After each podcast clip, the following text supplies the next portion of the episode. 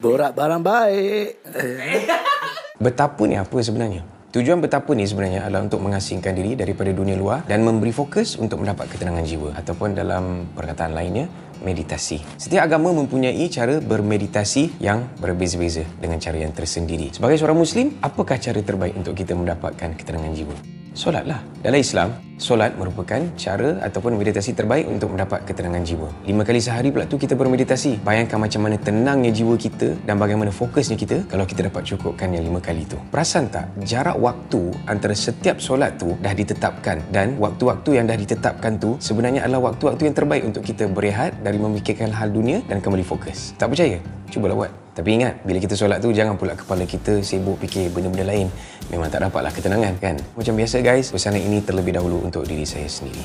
What say you guys? Barang baik dikongsi, barang tak baik simpan sini. Alhamdulillah. Borak barang baik.